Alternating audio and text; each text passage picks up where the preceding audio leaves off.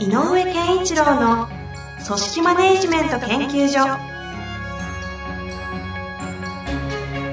組織が一体となりゴールを達成する究極の快感。上場企業から中小企業まで延べ200社以上の支援を行った井上健一郎が組織人に関するあらゆる問題を分かりやすく解説します。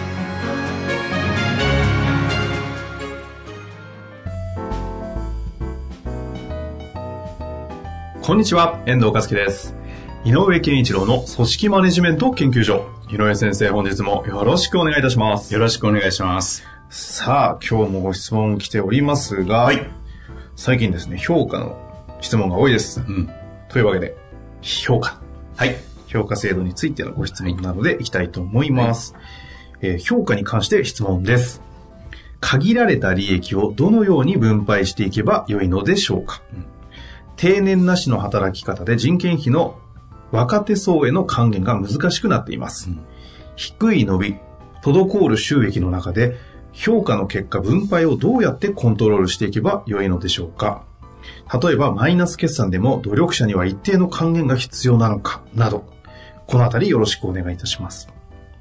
はい。ざっくりされてますが。まあ、あの、定年延長というよりも定年がないという、はいまあ、ある意味ね、あの、一般よりは、まあ、画期的というまでではないかもしれないが、経営努力として、えー定年はないよ、うちはっていうことをやろうとしてらっしゃるのがベースなんでしょうね。うん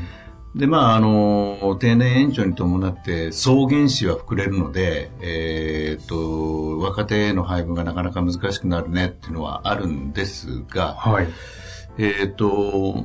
うもしかすると一つ、大きく視点を変えてもいいのかなと思うのは、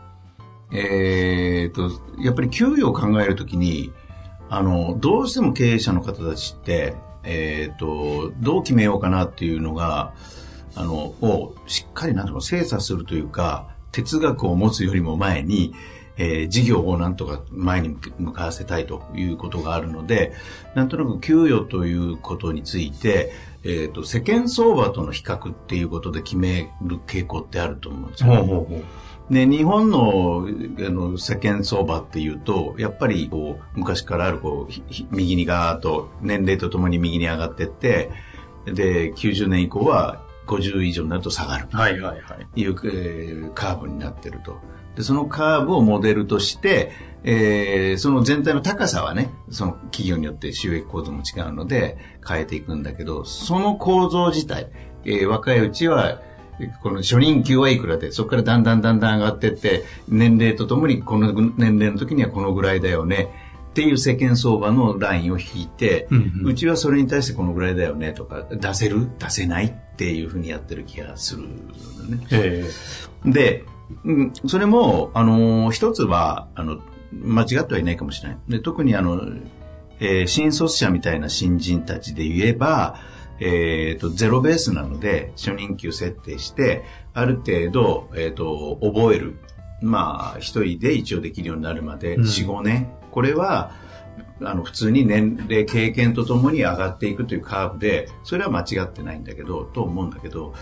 多くの仕事の場合ね、はい。そうじゃない場合もあるけど、ええいきなりねハイパフォーマーになる仕事だってあるのでね、まあ、それはちょっと全部は一概に言えませんが、このご質問者みたいな中で言うと、まあそういう曲線、こう、スタートラインが初任給があって、そこからだんだん年齢とともに右に上がるっていうのは、まあ5、6年の経験、もしくは長くても10年っていう中で、一旦その形を、まず一旦その時期はスタートアップ時期みたいな形で、あのー給与の考え方を、そこは世間相場に合わせてもいいかなと。まあ、業界とか世間ですね。でいい。でも、うんこの後考えなきゃいけないのかなと思うのは、うんうん例えばその仕事をしている現場の人の、ある種、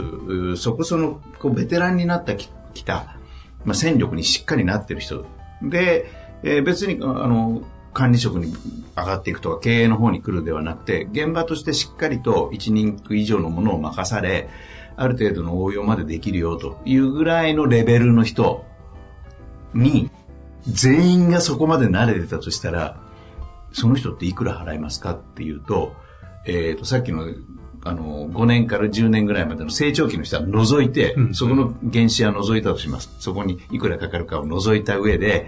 残りの人、かえーその10人例えばいたとする。その10人がそのレベルに全員いたとする。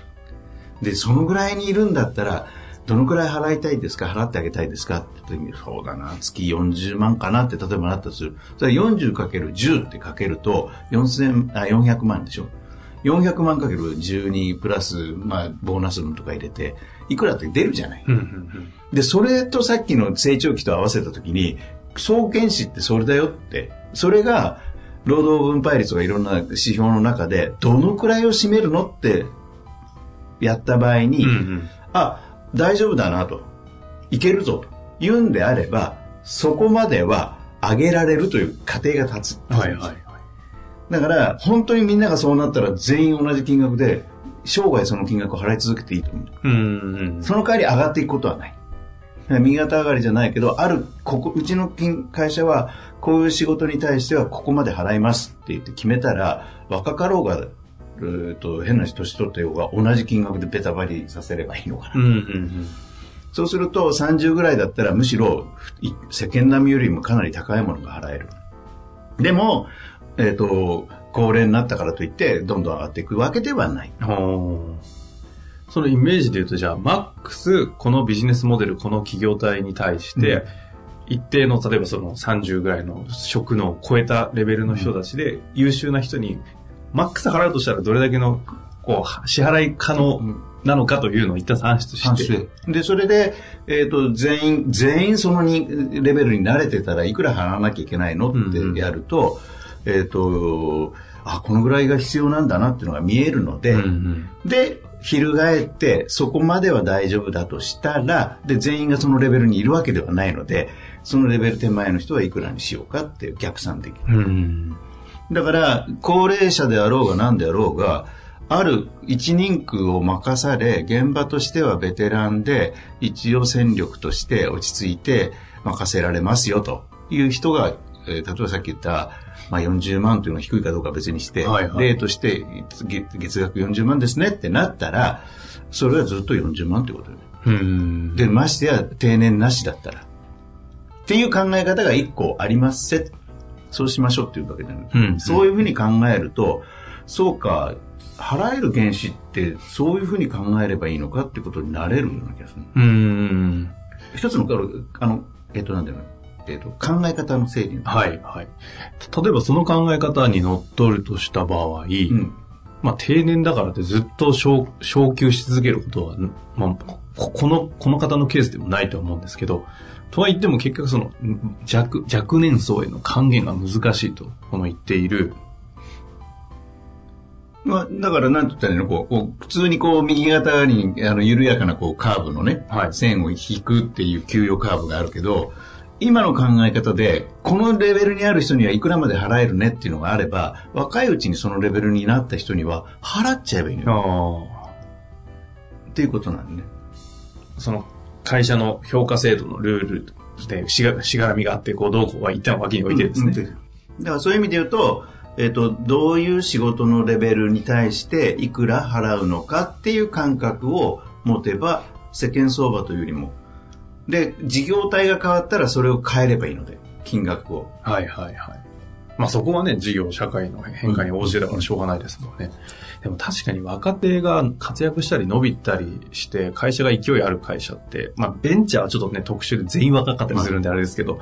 あの、旧体依然とするビジネスモデルでいながらも若手が活躍ししし始める会社ってあるじゃないですか。うんああいうとこってやっぱ払ってますよね。払ってる。あるタイミングで。だからそれが、さっき言った、あるもう、あの、現場としてはもうここまでくりゃもう十分よっていう人たちの給与と決めとけば、そこにもうなってるんだったら払ってあげればいい。それと逆に言えば、それ以上に、まだそれ以上になってないんで、だったら、そこで、うちはこの給料だよって、この仕事の仕方はって決めて、年齢とは関係なしにその給料にずっと払う。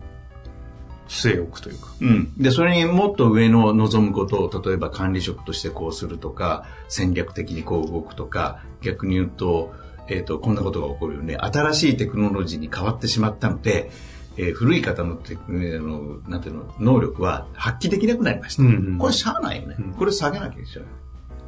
まあそこはね、そもそも法人格としての生き残りの話ですからね。だからそういうことは必要なんだけど、うんやっぱり全員一人前で、あのまあ、一流とは言わないけど、一人前だったらいくらなんだよ、うちは、というのは、えっ、と、あると、例えばだけど、それが50万とかって設定できたら、35ぐらいで50万になる人間もいれば、60でも50万の人もいれば、たくさんいると思うんで、いろんなパターン。でも50万なんだ、この仕事はという一つのベースは引けるんじゃないうんこれちなみに質問がですね、そういえばあの限られた利益をどのように分配していけばっていうふうになってるんですけど、うん。限られた利益の分配って給与っていうよりも発想的には賞与ですよね。あの、賞与もあるかもしれないけど、でもおそらく給与全体で、えっ、と、利益の幅が狭いなと思ってるかもしれないので、えっ、と、ある意味では固定費と合わせて、固定費である給料と合わせて考えないと、で、労働分配率考えないと。うん。だからさっき、あの、商用的に言うと、えっ、と、さっきの、一律、そういう人たちには50万ぐらい払いたいなと言ったら、給与ベースとして40万にして、10万を商用の原資として残すとか。はいはいはい。ああ、そういうやり方の方がうまいですよね。そう。じゃないと、えっ、と、しおそらく読み取ったのはね、あの、これによって、賞与っていう業績がすっごい劇的に高い時も低い時もあるっていうことじゃないんだと思うんだよね。なんかこう、ある意味淡々とうんうん進むビジネス形態だからこそ、こういう悩みになるんじゃないうん。うん。前回かな、あの、賞与の話があったけど、あのケースとちょっと違うんだろうと思うんだよね。前回のケースが、あれですね、そもそも賞与がもらえないという話でしたもんね。だからその賞与ということの考え方もそう。でもやっぱり総年収ベースでいくら払ってあげるの？で、総人件費でいくらなの？っていうことに、あ、もう一度ベースに戻って、で、あの、少ない利益だけのその配分っていう、その少ないとはどのレベルなのか。やっぱりさっきも言ったように、えこれだけの一人前の人たちにこれだけ全員払ったら、払い切れるのうちっていうことが、やっぱり、えー給与水準を決めるベースの考え方として整理しできると思うので、んそれが労働分配率でいうと大体6割超え7割とかっていうようになれば若干ちょっと抑えなきゃいけないとは思うけど、うん。まず全員がそうであることはないので6割ぐらいで収まってるよみたいな数字が出たら私はその基準はあの給与の基準の考え方として線を引いてもある程度大丈夫だろうなと。これあの前回の話と両方聞き比べていただけると面白いですね。あの、うんこれほ多分経営者の方じゃないですか。うん経営者側として収あの収益をどうやって分配していくのかって話で、前回は社員さんとして賞与もらえないんだけどっていう話の話なんで、もう論理もう真逆に近いじゃないですか、これ。ここの歩みよりはでも、これもう本当に悩みますよね、みんなね。悩みますよあでも、何かというと、賞与とはいくらぐらいがうちは出す。出せるときはこういうこと。うんこの条件が揃ってれば、社員は分かりやすい。ーいや、井上先生もね、今日僕、これ聞きながらですよ、はい思ったんですけど、か答えにくいなと思ったのは、経営者の方、両方聞かれてるじゃないですか、リスナーの方。この番組結構特性として、経営者も社員の方も聞いてるっていうところがあるんで、どっち目線から言うかで、井上、井野健先生、ちょっとなんか向こう側に回ったな、みたいな。あ今日はね、あのーあるある意味では、ひら一般的に言うと、経営指標的な判断で判断してください。そうですよね。うんで、出せる、自分たちが出せる限界の体力をまず知りましょうと。もうだからもう一般的なその人事の話じゃないですよね、これ、組織で、の出す、だとしたら、今度は払い方の話。これね、払い方のテクニックとかに関してはいろいろなんかテクニック的なものもありますけど、うんなかなかちょっと言えないところもあるんでね。まあでもそれはね、やっぱりどういう人材価値に対していくら払うかということがよりははっきりしていれば、どんな方法であろうと、私は社員は納得すると。はいはいはい。で、社員側だって、あ、そういうことなんですねと、あの腹落ちするんであれば、それは納得できる。まあ、というわけでね、今日はあの経営者と社員からのあの葛藤領域を扱うテーマでしたので、したね。境目がね、難しいところではありましたが、まあちょっと経営資料とかね、そういうことも言っちゃったので分かりにくいところもあるかもしれない。いやいや、大事な話ですからね。組織組織マネジメントは、あの、経営にどう紐づけるかが重要ですね。そうです、そうです。まあ、というわけで、久々にね、ちょっとややこしい話をしてみました。まあ、ぜひね、似たような質問ありましたらお待ちしてますので、はい、ぜひ活かしてみてください。はい、というわけで、本日もありがとうございました。ありがとうございます。